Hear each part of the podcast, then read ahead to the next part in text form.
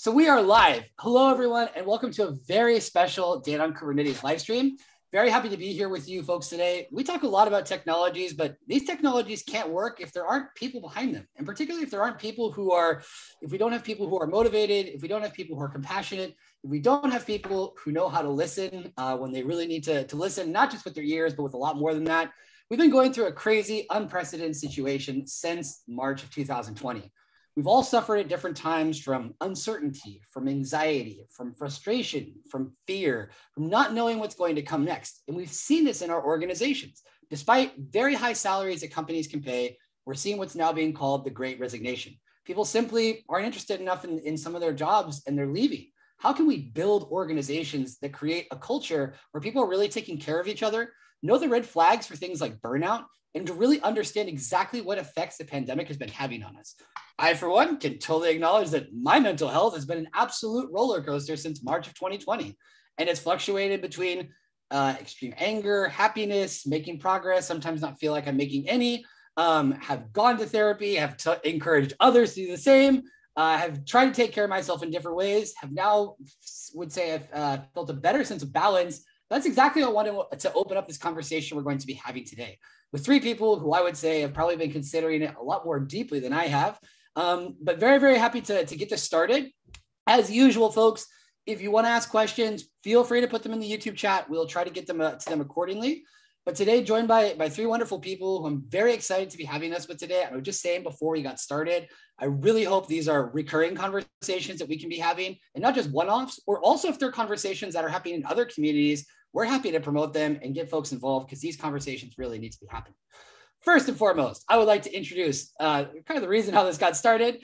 Uh, Erin Grinstein is an associate professor at the University of San Francisco who has done plenty of research about fear and anxiety on lots of different topics. And she's going to be kicking off the session sharing uh, some of her research. We're also joined by Andrea Dobson, who's the head of people at Container Solutions, a fantastic organization who I've been following on Twitter for quite a while and very, very excited to be interacting with her today. And last but certainly not least, the newest addition, at least to my network, is Julia Simon, who I got to see give a wonderful talk in KubeCon in, in Los Angeles about burnout. And it went so well that, that Julia is now being kind of a victim of her own success and is leading a burnout group in the CNCF Slack. If you want to check that out, definitely recommend it. Um, they're, they're, they're meeting regularly to talk about these issues, to, to provide support, resources, get these things out in the open. Um, so very, very healthy dialogue. That being said, we do have a limited time today. Um, so I want to start right off with, uh, with Erin, who's going to be showing us uh, a presentation, some of her research, and then we're going to open up the conversation to hear from Andrea and Julia what it's been like in their professional experience recently approaching these issues, starting conversations about them, guiding, asking the right questions, not necessarily having the right answers, right? But asking the right questions, how to create spaces, particularly the challenge of doing so in an uh, in a remote environment, which provides additional challenges that we just don't have if you know we're together in an office. Some advantages and some disadvantages. But anyway, um, Erin, it's all yours. Go for it. Share your screen. Let's jump right into your presentation. Thank you so much. Okay, screen's shared, everyone can yes. see? Yeah, okay, great, thank you. So thank you um, so much for having me. Um, as Bart said, I'm Erin Grinstein. I'm an associate professor at USF, and my research does largely examine fear and mental health. Usually, I look at things like fear of crime, fear of bullying, fear of discriminatory violence, and things like that. But since the pandemic, there's been so much more interest in fear of COVID. Um, I'm going to talk a little bit more about fear and also social isolation, which is also something that I look at sometimes, especially because I do a lot of my research on older adults um, and how these have affected mental health during the COVID 19 pandemic. So I just wanted to start with a really brief model for us to consider. Fear, social isolation, and of course, other stressors are all associated with mental health. And these relationships are bidirectional fear can lead to worse mental health, but worse mental health can also lead to increased fear. And the same is true for other determinants of mental health. Of course, these also all interact with each other as fear can lead to social isolation and vice versa. What we're interested in today is um, the effects of fear and social isolation on mental health, specifically during COVID 19. And I'm guessing that a lot of you can relate personally to this topic, as Bart already mentioned. I think we've all experienced fear, social isolation, changes to our mental health um, a good amount during the pandemic. And so I'm going to start by talking about fear. So I put an interactive question in here just for everybody um, to answer. You can either go to the link or you can scan the QR code uh, just to get a pulse and also to let us all know that we are not alone in experiencing this fear if my hypotheses are right here.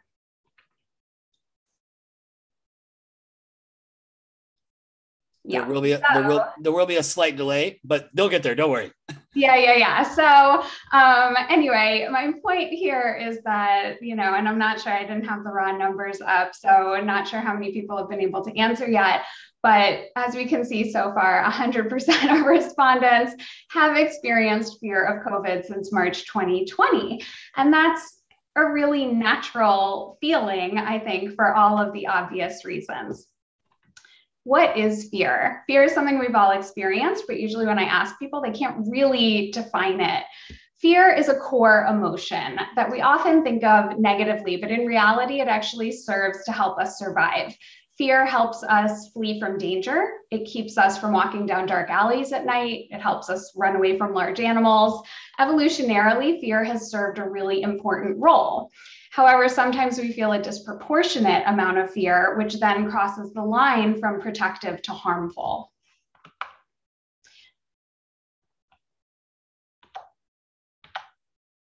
In general, infectious diseases inspire more fear than chronic diseases do. On average, we're probably all more afraid of getting COVID than we are of getting heart disease. And part of that is due to the R naught or the replication number, the reproductive number. Early estimates of the original variant of COVID placed the R naught at around two. So that means that for every person who gets COVID, they'll infect roughly two more people. Recent estimates of Delta placed the R naught at around eight. So it's getting more infectious. We're not sure about this new variant. Another reason people were afraid of COVID more than, let's say, something like heart disease is because of the mode of transmission. It's fast and it's invisible. Maybe with something like heart disease, we all know that certain lifestyle risk factors like diet and exercise are associated with it, but we make choices because the consequences are far off in the future. It's easy to indulge in a delicious, unhealthy meal today when you're, you're not going to see heart disease for many, many years. But COVID has a quick turnaround between infection and disease. And also, we can't see it happen. It, it happens to us invisibly, and that leads it to be scarier. Another aspect of COVID that seems to inspire uh, fear is the severity of disease. When most people get COVID, they recover, but there is a significant portion who go on to be hospitalized. And even those who do go on to be hospitalized, many recover, but then there's also a significant number who die. In 2020, a year in which COVID 19 was really only widespread for part of the year, COVID was still the third leading cause of death in the United States. And in 2021, we're on track for COVID to be the second leading cause of death in the US. So even though most people do recover, it is scary to have something that does have significant severity. So fear in COVID has become so concerning that there's actually been a new validated seven item scale assessing fear of COVID-19 that's being used in research studies and has been used for about a year and a half now. In some ways, fear is really protective when it comes to COVID. Fear of getting infected leads us to engage in more mitigation strategies like wearing a mask, social distancing, hand washing, all of those things that you've heard more about in the last year and a half than ever before in your life. Um, and we're seeing that research actually shows that COVID 19 is associated with positive behavior changes in terms of reducing risk of COVID 19. However, fear can also be harmful Recent research has shown that people reporting greater levels of fear of COVID 19 also reported worse mental health symptoms, um, including depression and anxiety. Fear of COVID 19 has also been associated with increased stress and traumatic stress. We've also seen disparities in experiencing fear of COVID 19. Um, a recent survey showed that women, racial and ethnic minority groups, people who live in families with kids under 18, and foreign born respondents reported higher levels of fear of COVID 19 compared with their counterparts. So let's shift gears a little bit and talk about social isolation, which is the lack of contact between an individual and society. One more question for you all. How many of you experienced social isolation at any point during the COVID 19 pandemic? Once again, we're at 100%. I'm guessing we are not going to drop much below that if we drop at all. I think everybody has experienced some level of social isolation during the COVID 19 pandemic for obvious reasons like lockdowns. Like fear, social isolation is not new. These are public health problems that we've been looking at for a long time. It's just that the um, area in which these things are happening has been changing because we didn't have COVID 19 before. But social isolation has been a problem for people of all ages for a long time, but it's particularly been a problem for older adults. Before COVID 19, approximately one quarter of older adults suffered from social isolation.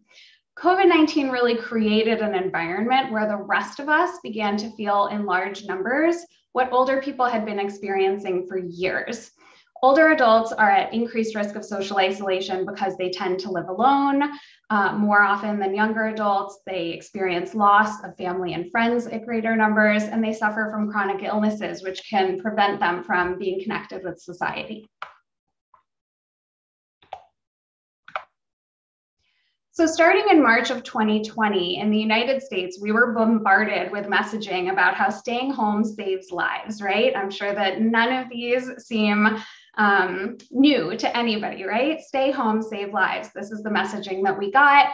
Uh, there was even a stay home, save lives Google Doodle on April 4th of 2020, shortly after lockdowns began, at least in the Bay Area. Um, and, you know, I'm going to talk about this a lot. This is not to say that I think that the lockdowns were bad. I think they saved lives. It's been proven that they saved lives. Um, we know from a public health perspective that staying apart and staying home did save lives. That doesn't mean there weren't negative emotional mental consequences as well. So, from all the work that's already been done on social isolation in older adults, we know that social isolation is associated with a ton of adverse health outcomes. Um, it's been associated with a 29% increase of heart disease, a 32% increased risk of stroke, Social isolation has been associated with approximately a 50% increased risk of dementia. Um, social isolation can significantly increase a person's risk of premature death from all causes. Um, and it's on par with things like smoking, obesity, and physical in- inactivity in terms of the risk for increased death. We also know that we all became a lot more socially isolated during the pandemic. It's been estimated that between March of 2020 and March and May of 2021, um, the COVID 19 pandemic caused about 4 billion people across the world to be confined to their homes. This number is increasing as more countries are now experiencing new waves of outbreaks and governments are imposing new restrictions. And so research has shown that there was a direct effect of longer socially isolated periods on worse mental health during COVID 19. The longer people were socially isolated, the worse their mental health outcomes were. Space inadequacy was also associated with worse mental health during these periods of social isolation. But having both offline, so for example, a phone call and online contacts buffered the effects of social isolation on mental health during these lockdown periods. This relationship has been seen not just among older adults, or adults at all, but we're seeing these same associations among children and adolescents that the longer the period of isolation, the worse depression and anxiety are getting in kids and adolescents. One really interesting study of college students that I saw found something surprising, and that was that students with pre existing mental health issues didn't actually experience huge declines in their mental health during these periods of lockdown. But it was students without pre existing mental health conditions that actually saw worsening mental health during the lockdowns, during social isolation. So it's not always the people who we think might be the most affected who end up experiencing the worst outcomes Okay, so we know a lot about fear and mental health and social isolation and mental health during the COVID 19 pandemic, but I just want to show some numbers related to mental health and talk a little bit about prevention. So, in the United Kingdom, basically, we've seen across the board in country after country after country that mental health outcomes worsened during the pandemic. Here's a study from the UK that showed the population prevalence of clinical significant levels of mental distress rose from almost 19% in 2018 to 2019 to 27% in April of 2020, which was approximately one month into UK's lockdown. We're seeing this across the world. So, by contrast, in Saudi Arabia, the proportion of people experiencing major depressive disorder and anxiety increased between May and August of 2020 in those early months of the COVID 19 pandemic.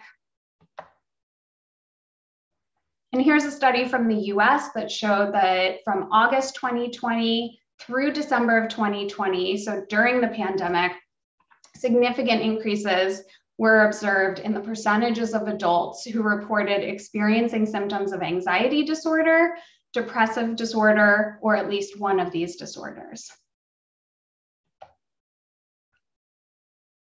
So we don't want to reduce all fear, right? Because as we talked about in the beginning, some fear is protective, but we want to reduce fear that isn't leading people to be safer. Um, one idea is to screen for fear, especially among higher risk populations. So if a person screens positive either at a, a a health clinic visit or a mental health clinic visit, they could be referred to more mental health counseling to address the mental health consequences that we know result from experiencing these fears.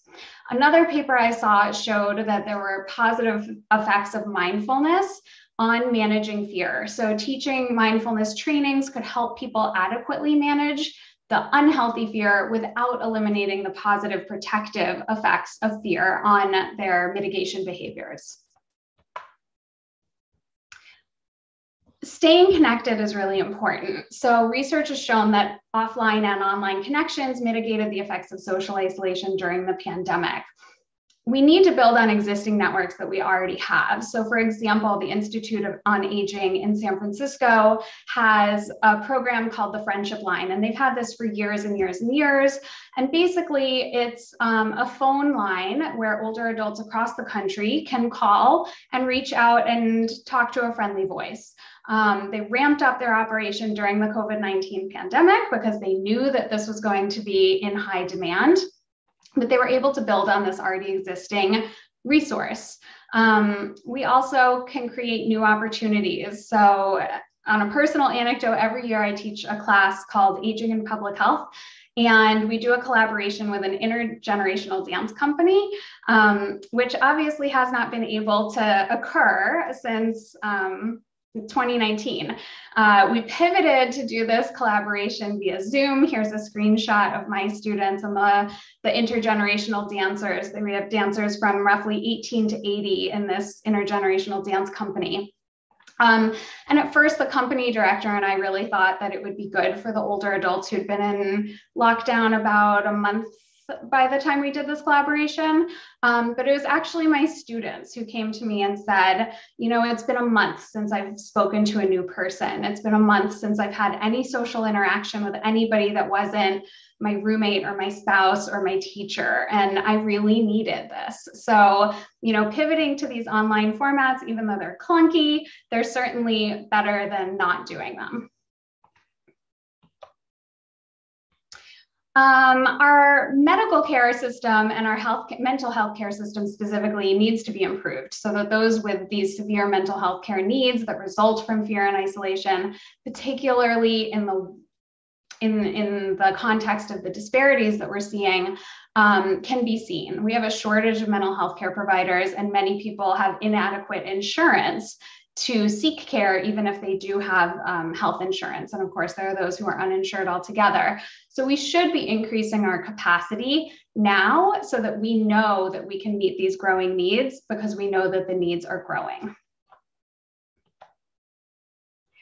Thank you so much for having me. I hope I didn't take too much time. Um, I especially want to thank Bart for the invitation and thank all of you for taking the time to attend this talk. Here's all my contact information. I would love to connect with anybody about these topics um, or any others related uh, after this. So thank you so much.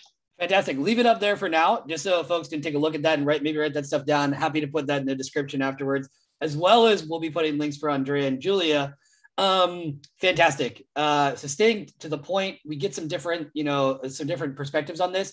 I also think it's interesting too that you incorporated other countries. Obviously, here as well too, we have one person who's in Spain, one person who's in the UK, uh, someone who's in Canada, someone in the United States. So it's been different in each country. The word itself, lockdown, it applies very differently depending on the context. Here in Spain, for over two months, we could only leave our houses to go to the supermarket, a pharmacy, or the hospital, and only one person at a time. In other countries, a little bit different. Anyway, we've all we've all been going through this in different ways. Now, what I would like to do though is I would like to turn the conversation um, over to uh, I want to I want to ask a couple of questions to basically the same question to Andrea and Julia, see how they respond, and then Erin, I want you to be thinking about what questions you can ask them in addition to that. Um, but just first reactions, Andrea, from what you've seen here, how does that resonate with you as a, uh, you know, we can say on a personal level, but then also an organizational level inside container solutions, the stuff that you saw here, anything that you found surprising, anything that you like to add? Um, thanks, Bart, for the introduction. Yeah, so for me, it's not surprising because I, I did study psychology, uh, clinical psychology, and my degrees in that. So for me, this is, uh, it sounds very familiar. Um, and uh, one thing that really caught my attention, which is something we've seen quite a bit, that sometimes with those college students who have never had a setback in their whole life, then all of a sudden they have do have a setback and they don't know how to cope with it versus the, the, the maybe the students who have actually had some more um, setbacks and, and have been oh sorry this is my son. But, this, but this, is, this is the point. This is one of the gifts of one of the blessings of covid is that it's given opportunity. Did you did you plan that andrea? That no i actually did not. I swear to god i did not. Um, no that that was the one thing that i always find really interesting that sometimes if we've had hardship in the past we sometimes are able to bounce back or from that situation more easily. We can adapt. We can have these mental models to say to each other, to ourselves, almost like, hey, this is going to pass. This will be fine. I'll get over this. Or I've got maybe tools in my you know in my box to say oh actually i've been through this before this has really helped in the past i'm going to try to do that again but for the ones who've never ever had any of this it's like what is this? And this is the, and it hits them sometimes very hard. So that really resonated with me in the sense that I can really recognize that in when I worked in the clinic, um, uh, that this was sometimes really hard for those, the ones never ever suffered before in their lives. Um, so yeah, that's basically one of the key things. Um, but most of most of the presentation, great. It's really nice to see such an in-depth conversation, and it's really nice to explain that anxiety is really a good part of life. We need it. We need it to survive. It's it's essential to to, to have it. Uh, like uh, Julia really explained really well. So thank you for doing that, um, Julie. Yeah. I think I think no. I think touching on what you mentioned is that because I, and I liked how the presentation started out with that by Erin explaining. Look, fear is a natural part of life. It's a defense mechanism. And that was the other thing when I started talking to Erin before all this is like, you know what? Are we talking okay the situation is very unique however these things of you know isolation fear anxiety these are not things that that, that have just been born out of the pandemic the pandemic has perhaps created new manifestations um, different kinds of challenges as you mentioned andrea as well generational gaps perhaps in not having some of the coping mechanisms or what i like to say a lot of times is uh, the degree of emotional and psycho- psychological vocabulary, comfort zones to be able to get these things out in the open. We're okay with telling our employers, you know, that we're that we're sick or that we have a cold. Are we okay of saying, you know what, I'm I'm really not in my best, you know, m- mental mode right now, or I think I kind of need some space? Is that enough to justify giving someone time off? These are things that have been discussed. Can we move to a four day work week? There are lots of things to unpack there. Now, uh, Julia, I'd like to turn over to you. Your reactions. How have you seen this as an HR professional? Um, what do you what do you get out of Erin's presentation?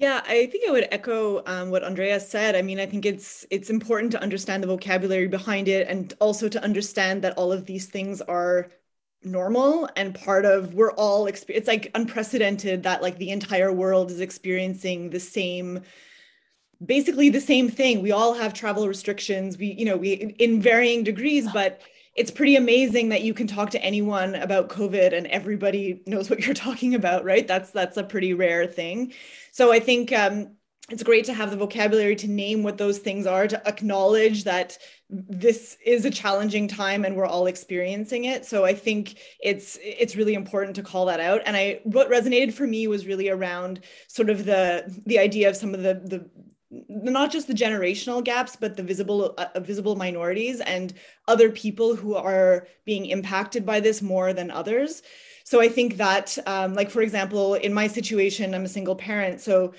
when schools don't exist um, and you have to work full time, like, how do you? How do you do that? Like it's great that our kids can you know be part of our work life but that does not lead to effective work or productivity in any way. So i think that was um, you know that that's like a really important uh, piece to understand. It's like who is this really affecting and how can we actually start helping those people? Um, unfortunately it's it's mostly women and visible minorities. This is a good point. Um, and once again and this is where we kind of get into the challenges and we could talk about this for weeks is that oh now you're at home you don't have commute time uh, you know you can take care of your meals. That means you can work even more. And you know it just direct access and internet connection is like does that really replicate the conditions of my office or you know things like that? And and then you know and there can be there can be different elements that are thrown in there. But like you said particularly in the case of you know we smile and laugh when we see uh, you know andrea's beautiful child coming and giving her a hug. But there's also the flip side of that which as you rightfully mentioned uh, julia is if you got to, you know, all of a sudden not only be a parent, but you're also the teacher and your children are studying via Zoom. I say this because I've seen not firsthand experience, but seeing my nieces uh, who were five and eight years old when the pandemic started, uh, trying to do kindergarten via Zoom and with both working parents at the same time is absolute, it's absolute chaos. Um, so the once again, unprecedented factors there. Now, you mentioned a really good point, um, Erin, about the lack of the lack of the first of all, just a lack of psychologists, and then perhaps also the, the issue of, of resources, whether or not insurance covers it. This is dealt with in different countries, but I think what we can all agree, at least what I've been hearing in Spain, is that it's very difficult to get an appointment with a psychologist nowadays. And so then you try to think like, should they encourage you know, uh, students that are in their final year of university, just as you mentioned, uh, Erin, just that it's someone that you can call, they have someone to listen to you. Not necessarily that they're going to be an expert to give a diagnosis and things of that nature, but how how can we tackle this at a societal level, but then further from that too, at an organizational level in companies? Can we expect to see human resources, people, depart talent, whatever we want to call it, getting more support, taking a more active role? Governments getting involved? Not an easy question, but how would you approach that? Is that for the whole panel? That's for that's for everybody. For but I'm inviting, yeah, yeah, I'm inviting Erin first. Yeah, yeah, yeah. yeah definitely. I mean, even pre-COVID, the mental health services were already strained. So, and I don't think I speak only for the Netherlands and the UK. I think the whole mental health never been really been prioritized ever. I agree, and um, totally, totally loaded with privilege. Like exactly right. And, and yeah. not only that, people also saw it like, oh, if I go speak to a psychologist, I'm weak. I'm not. You know, this is. Um, I don't want to admit to myself I have this. Is you know, I don't want to sh- show stigma. any yeah, yeah. any side of that stigma. So and at the whole COVID um, and the hidden pandemic of the mental health issues, that will only like load on to the already, you know, the scarce resources we have on that. And I feel as a, as a company, especially in in in our industry, right, when we really rely heavily on on people's heads to function properly, to be creative, to be innovative, to solve things in a way that never, you know, nobody's ever thought of. That re- really requires a lot of support from an organization to get the best out of it. And sometimes we need to teach our people to look better after themselves because sometimes they're bringing back habits from maybe university or a company that was not as focused on mental health um, and you have to de-learn those type of like habits of working long hours not taking breaks not looking after themselves. Um, and that requires support very much so. And i think that's something that is i believe is the right investment to make as a company. And luckily our company does feel that as well because we have um, we had well i was a coach. When i started at this company i was someone who was actually doing the coaching. Uh, but we've now actually uh, I've handed that over because my role's changed, but mm. we have two two people on staff who can provide coaching, and we do know when I'm the one who's the most knowledge when it comes to the clinical disorders, so the DSM disorders. So when they feel like, oh, are we are we crossing a border or a line? How do we refer? That's when we refer to local health uh, health clinicians um, for support um, when it when it feels like you know I'm I'm officially able to diagnose um, in both countries in both the UK and the Netherlands. So I still use that knowledge to really make sure that people are directed to the right services on time. Very, very good. Right. And it's really important to understand that burnout is not an official DSM diagnosis as of today, still. It's just a gateway to the DSM. And maybe, sorry, Erin, I've, I've completely got you to, your names wrong. But Erin. um, but, the, but the point is, we all agree much, we're, we're working together. it's, uh, you probably notice very much that burnout is a bit of the gateway to entering into either anxiety or um, the major depressive disorders. Um, so I do feel bad to answer your question in that sense. Obviously, I live in the UK now, so don't get me started on any you know governmental type of discussions because I don't want to go there. Uh, but definitely on on an organizational level, I think we can definitely have those conversations very seriously. Yeah, I think I think that that's a great point, and I really like that as well. And it's tough because when we're talking about very emotionally charged subjects. Sometimes it's hard not to want to bring the government and not to say point fingers, but to say, like, hey, we can do better. And Erin, yeah. I really liked how you addressed that in a calm and cool way, saying, you know, lockdowns, whether you like it or not, we can see this. We can also see that. It's it's let's try to leave politics out of this as much as possible. Um, Andrea, you were getting on the track about burnout. So I, now I do want to turn it over to Julia because Julia, can you give us a little bit of background about your experience with burnout, what you've been doing with the CNCF, a quick summary of your talk in KubeCon, and then I want to get it back over to Erin to see what she's seeing in, in California. But anyway, let's start with you, Julia. Yeah. Okay, that's a lot to get into a quick summary, but I'll do my best. So basically, um, in 2019, actually, so pre-pandemic, I um, had a burnout. Um, it wasn't, as Andrea mentioned, wasn't just the burnout because burnout is defined as a workplace situation. So for me, it was more layers than that.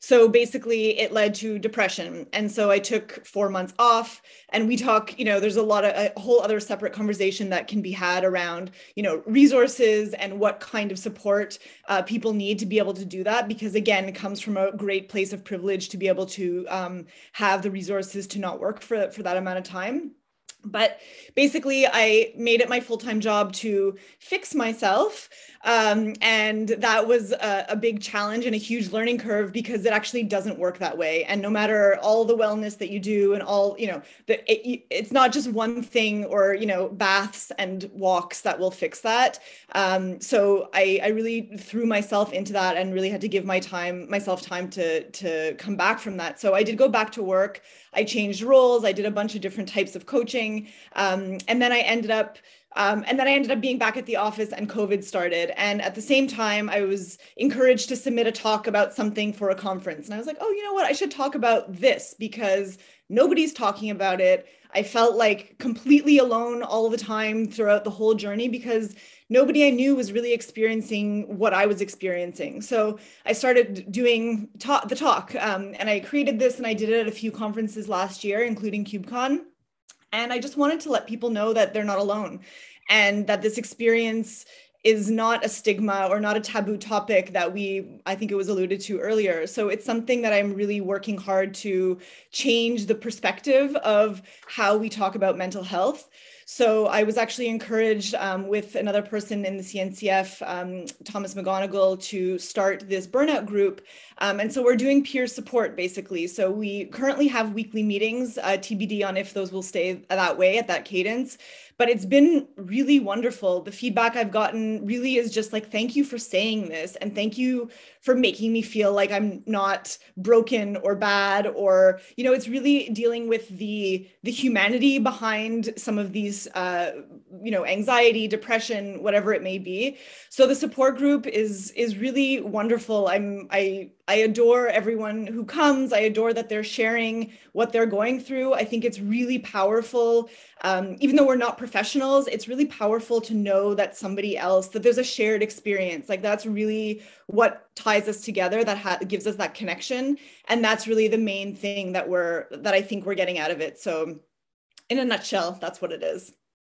That was a really good nutshell. Excellent summary. And I think one of the things you said, though, which is a great point, and what we kind of been addressing collectively is that getting these things out in the open you know that a lot of times there's once again there's the stigma there's the shame there's the guilt there's the i went to catholic school and we never talked about this and i did go to catholic school um but but anyway and and it depends on your family there's a lot and so once again i'm very lucky to have had a family that's been very open to the idea of, of, of, various people going to therapy at different points in their lives and being open about this stuff. Not everybody has that. And so that's why that's why I go back to the to the to the there is this element of privilege, or at least it's been in my case that's that's been that's been there. Now, um, taking this a little bit further, Erin, you work in you, you work in the Bay Area. Obviously, it's no secret that there's you know a lot of high power tech companies, and all of us in, in one way or another are, are connected to that either geographically or through our work.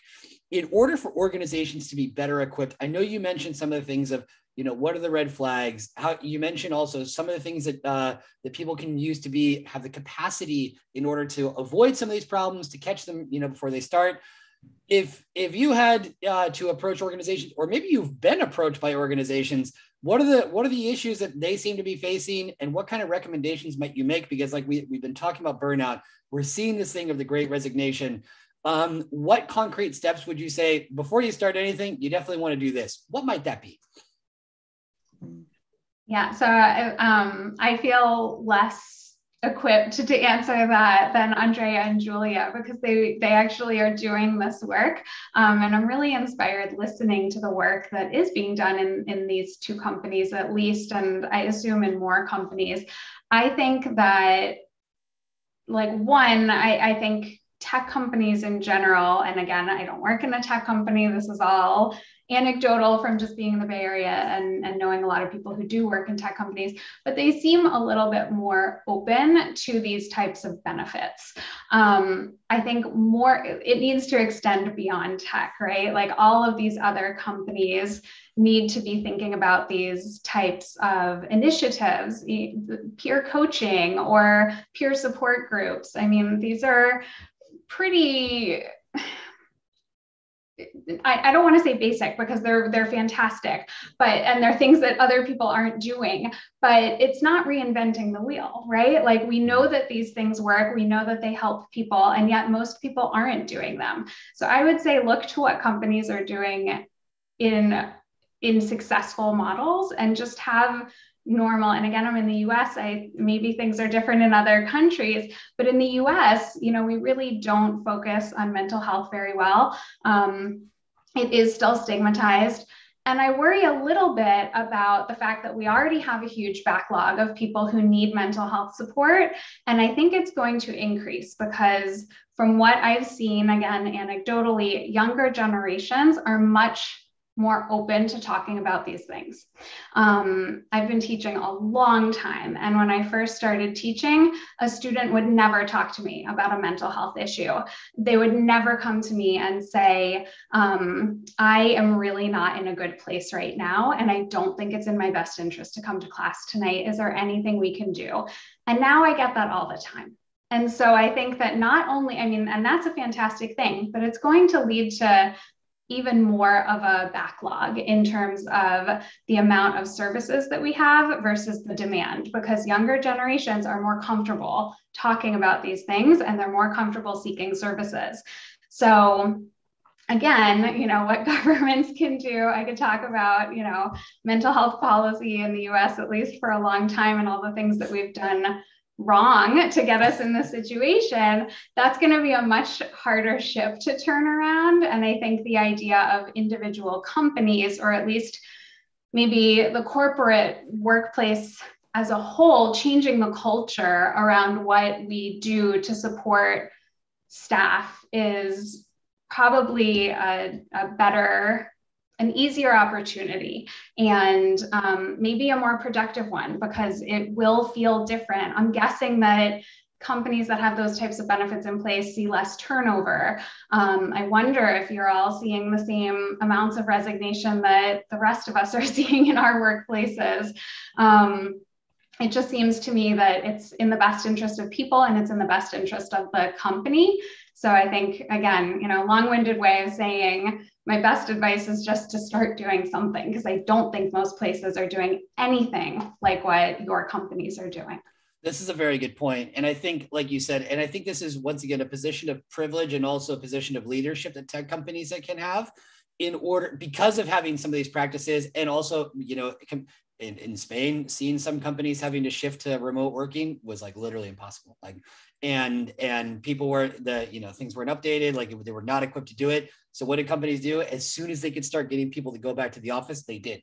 Um, and anyway, so we we've seen that play out in in different ways. But I think, like you said, is that a lot of it is it doesn't mean that you have to have a perfect system set up, but you just have to ask in our organization what is the first baby step that we can take towards uh, you know create a culture about this, whether it's self check-ins, whether it's and I, I hear you on that too. It's very interesting because we were talking about young people earlier, that young people are better equipped to talk about this stuff and that there's more of a more openness about it. And they can actually be in a position of leadership inside companies to get those conversations out. Whereas for maybe some folks that are um, uh, you know, a little bit older, that it's it's not common or as common for them to have those conversations.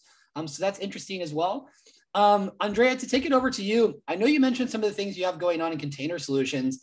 Are there other in- initiatives that you have on the horizon or other things you haven't mentioned yet? I know that, and obviously based on the growth of your company, um, your role initially as well too, and and that's something that struck me about container solutions is is saying, yeah, we have psychologists, like, and that's not a problem, like that's a benefit, and that's there are many many different elements of that. Could you maybe talk about a little bit more about that in detail and why container solutions really, you know, puts emphasis on that?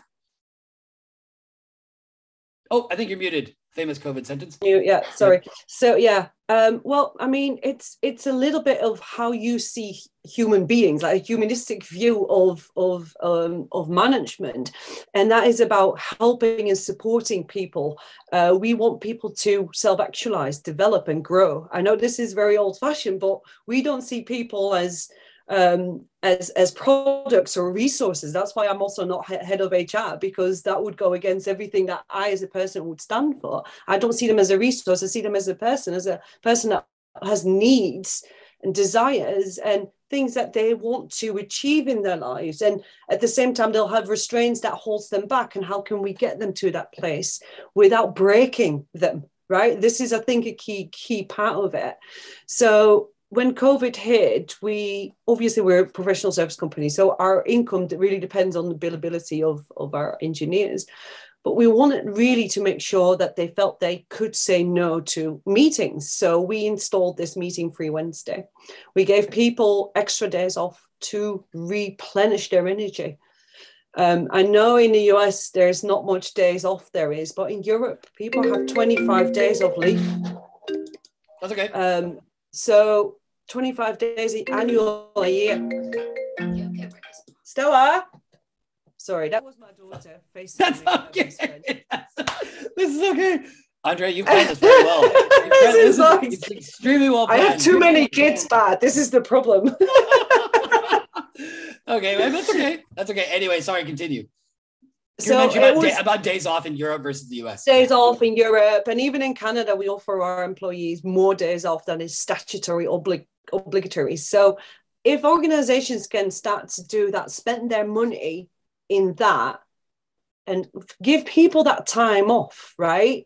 Um, because that recovery that is so essential if you are stressed and there is no moment for you to just replenish your energy and it's always go go go it's you don't re- you don't come back from that. And sometimes when you come back from burnout to the same workplace all those habits just get reactivated. This is just purely how people learn. Um, it's almost like an addictive type of behavior. You just get re in, reintroduced with those uh, stimuli that will make you behave the same way. So if organizations don't really strongly like set these rules from the get-go so prevent burnout versus treat it, because that's always the best way to go about it. Um, it's hard for they'll lose people because they feel like every time I come back to work, I'll fall in that same trap again. So I need to leave. Um, and and and so what's your long-term strategy as a company to retain your talent? Um, you're on camera. yes. Got another victory. One. victory. Um, so what's your long-term strategy to retain talent? And that is an investment in these type of things because in the end, that's why people want to stay with you because they are engaged with work. They know they can take a day off when they need to. We don't let people do overtime. If they do a, an extra day work, we actually say, look, we don't pay you out. Just take the day off the next day. Yeah. So it's really these small little incentives that you want to almost nudge people to look after themselves. Yeah. And I think this is this is a great point because I've I've also my, my background uh, prior to being involved in the data on Kubernetes community was in HR, talent management, et cetera. Yeah. And every company will tell you about how they invest in their employees and that people are number one and we're people centric and we're people focused and all these kind of things. I encourage everybody, whether they're working in tech or not, if you're in a job interview and you're hearing about this stuff, ask them for a, some detailed information about the practices that they have in place.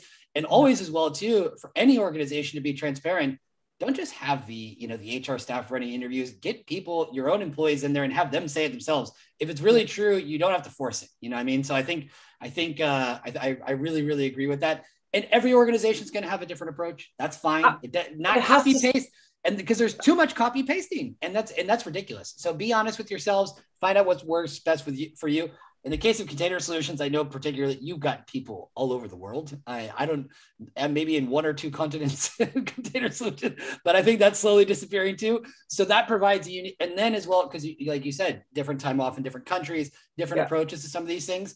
Yeah. Um, so that's a difficult, a different balancing act yeah. than another company would have. Um, yeah. Absolutely. Now, I'd like to turn. I'd like to turn the next question to to Julia that we got from that we got from the chat. Um, now, uh, in inside organizations, and this came from one of our greatest uh, community members, Tim Vandekeer. Uh, big shout out to Tim. Is you know, in where if we're talking about tech companies, a lot of these companies are going through technical changes, technical challenges, bringing new things on, um, and so imagining that once again, anticipating because this is a big thing, and we're the data on Kubernetes community. Kubernetes is a very complicated uh, technology to work with. The onboarding process is what it is. Um, that's why our community exists is to make that easier but what I find interesting about Tim's point is that with the introduction of a new technology into a company, how can companies be better prepared to anticipate the, uh, the amount of stress that that's going to be added? Not just looking at things, well, we'll have this project done in 323 hours, or I need this license and this kind of stuff. How can we really add a stronger human factor into understanding when those changes are going to be happening? Julia, what do you think about that? Yeah, I think that's a really interesting and important point. And actually, um, when I was working at CloudOps, that's one of the you know professional services. Andrea mentioned this earlier. Like it's hard to know exactly what work is going to fit into what amount of time.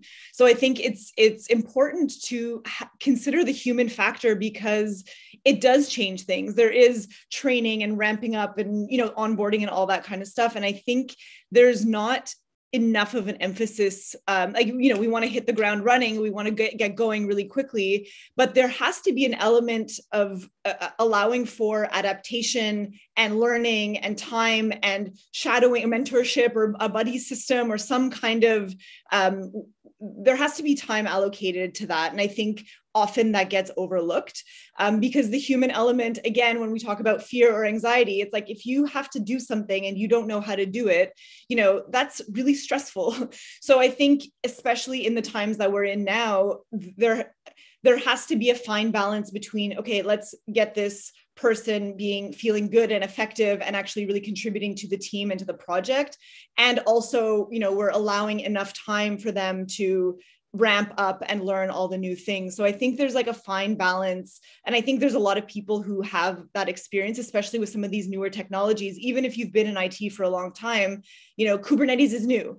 There's only a certain amount of time that you could have been working on Kubernetes because it's a, just a whole new, it's a new project. So I think, you know, going based on experiences, and of course now there are trainings and there are, you know, certifications and all these other things that you can um, that you can invest in for people but i think it's a really important point to have that that time for learning as well as you know career development et cetera. But this is like my big point like the human experience in work needs to have i think as far as i'm concerned a more important place than oh just the technical and just make this work. As you mentioned earlier mm-hmm. bart like if the humans behind the tech aren't happy and healthy and effective like essentially our industry wouldn't wouldn't really exist or wouldn't really be thriving this is a great point. If if we're not, you know, putting the right kind of gasoline into our cars, how can we possibly expect them to function?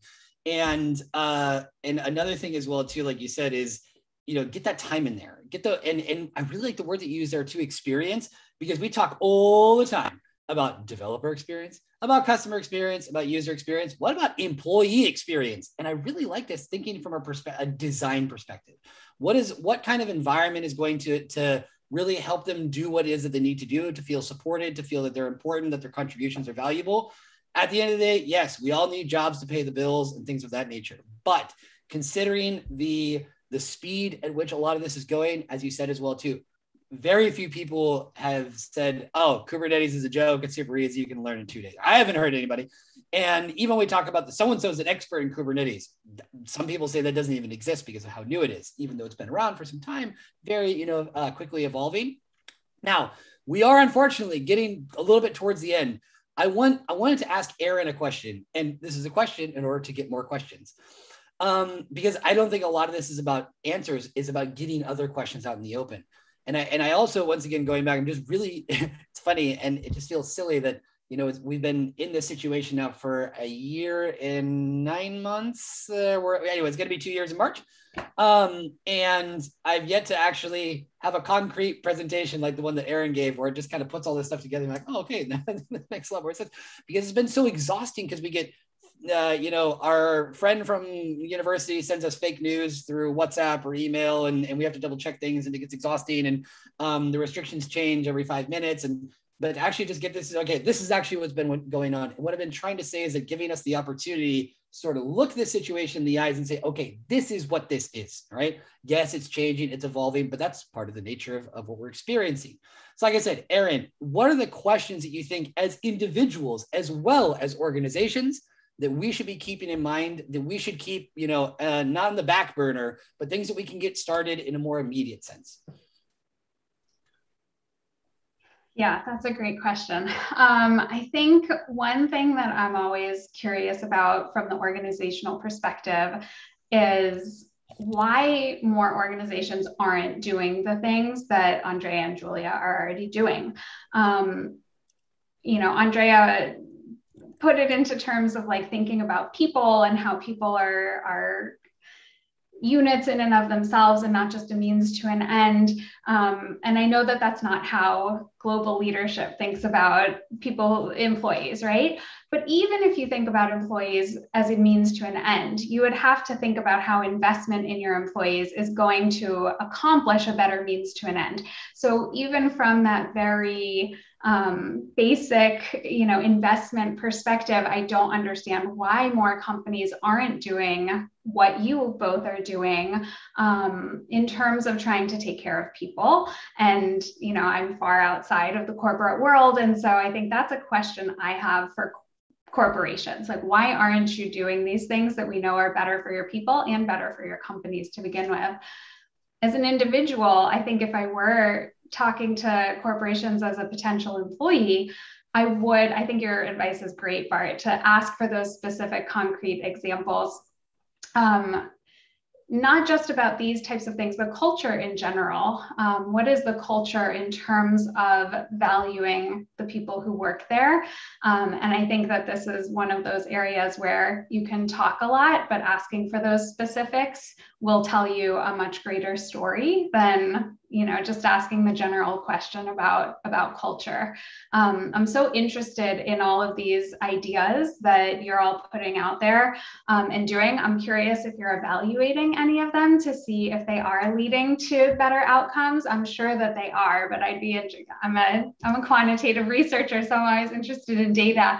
Um, and so that's another thing that I, I would be interested in asking companies you know have you evaluated these efforts to see are they working and in what ways? And then how can those be replicated in other ways? You know maybe the peer support works for some groups of people maybe the coaching works for other groups of people maybe there's this third group who's not being reached. You know how can we replicate other um, iterations of these ideas to to reach even more people Brilliant. Love it. Another thing that you mentioned there too is, you know, the quantitative part and also because of working, having, you know, worked in, in HR and talent management, very famous thing, company surveys, right? You know, satisfaction surveys. Like this is the company's way of saying, you know, we care about you, we value your opinion. And very often, um, and this is interesting too, it's not just about having, you know, a people uh, department or area or HR or talent management, making sure that those folks are empowered as well too to really do a survey and do it well takes a lot longer than a lot of times management is really willing to recognize. And and if you really want people to feel like they're you know that they're being heard you're going to have to spend probably more time than you might think is necessary. And and also asking finding out what questions you need to ask. I think that's a really really good point. That being said though unfortunately we only have three more minutes. Um, i want to get final thoughts from from andrea from julia. Um, what do you take from this session? And any recommendations one thing that you that you would recommend to our audience for things that they should keep in mind. We'll start it with you, Andrea. Well, first of all, I want to say thank you to Bart for having me. Uh, Erin, yes, data, data, data. I love it. Um, obviously, uh, I am collecting data, so I'm hoping maybe we can get in touch. And then, Yay. how much? Uh, how much can we become a bit more predictive in in the way we use things? Um, I really, really liked um, having this conversation. Um, my passion is still like mental health and looking after people, even though my career is not in that anymore. I, it's still something that is very dear to me. So having these conversations uh, with a wider audience uh, in my new like change of career for me is fantastic because it's connecting my old my old path with my new um, and uh, i'm very grateful for all the experience i've had and i'm happy to um, you know, have conversations with people who might not feel, um, you know, as as as um, as supported in their company, and if they want to have conversations like how they can contribute um, um, at Container Solutions, if that's something they're interested in, uh, absolutely. Um, uh, Julia, lovely to meet you um, as well, and um, yeah, let's see if we can connect on some other issues as well in the HR side of things. Agreed. Julia, final thought. Final thoughts. Um, well, again, thank you, Bart, for organizing this and for having um, all of us and for having me here. It's been really wonderful.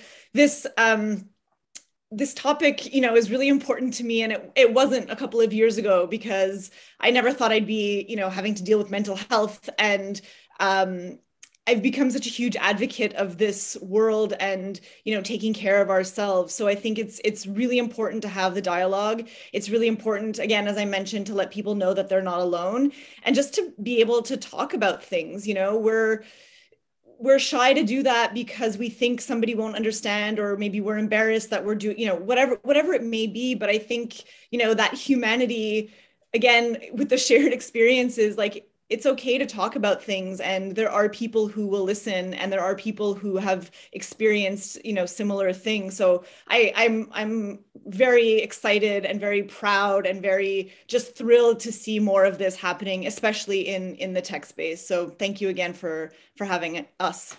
Good. And once again very easy to continue the conversations. Get in the cncf slack. Check out the burnout group. Check out all the stuff that the container solutions is doing um, we're definitely going to be dropping links as well too for the research that Erin is doing at the University of San Francisco. Fantastic university. My mom went there too. Much love.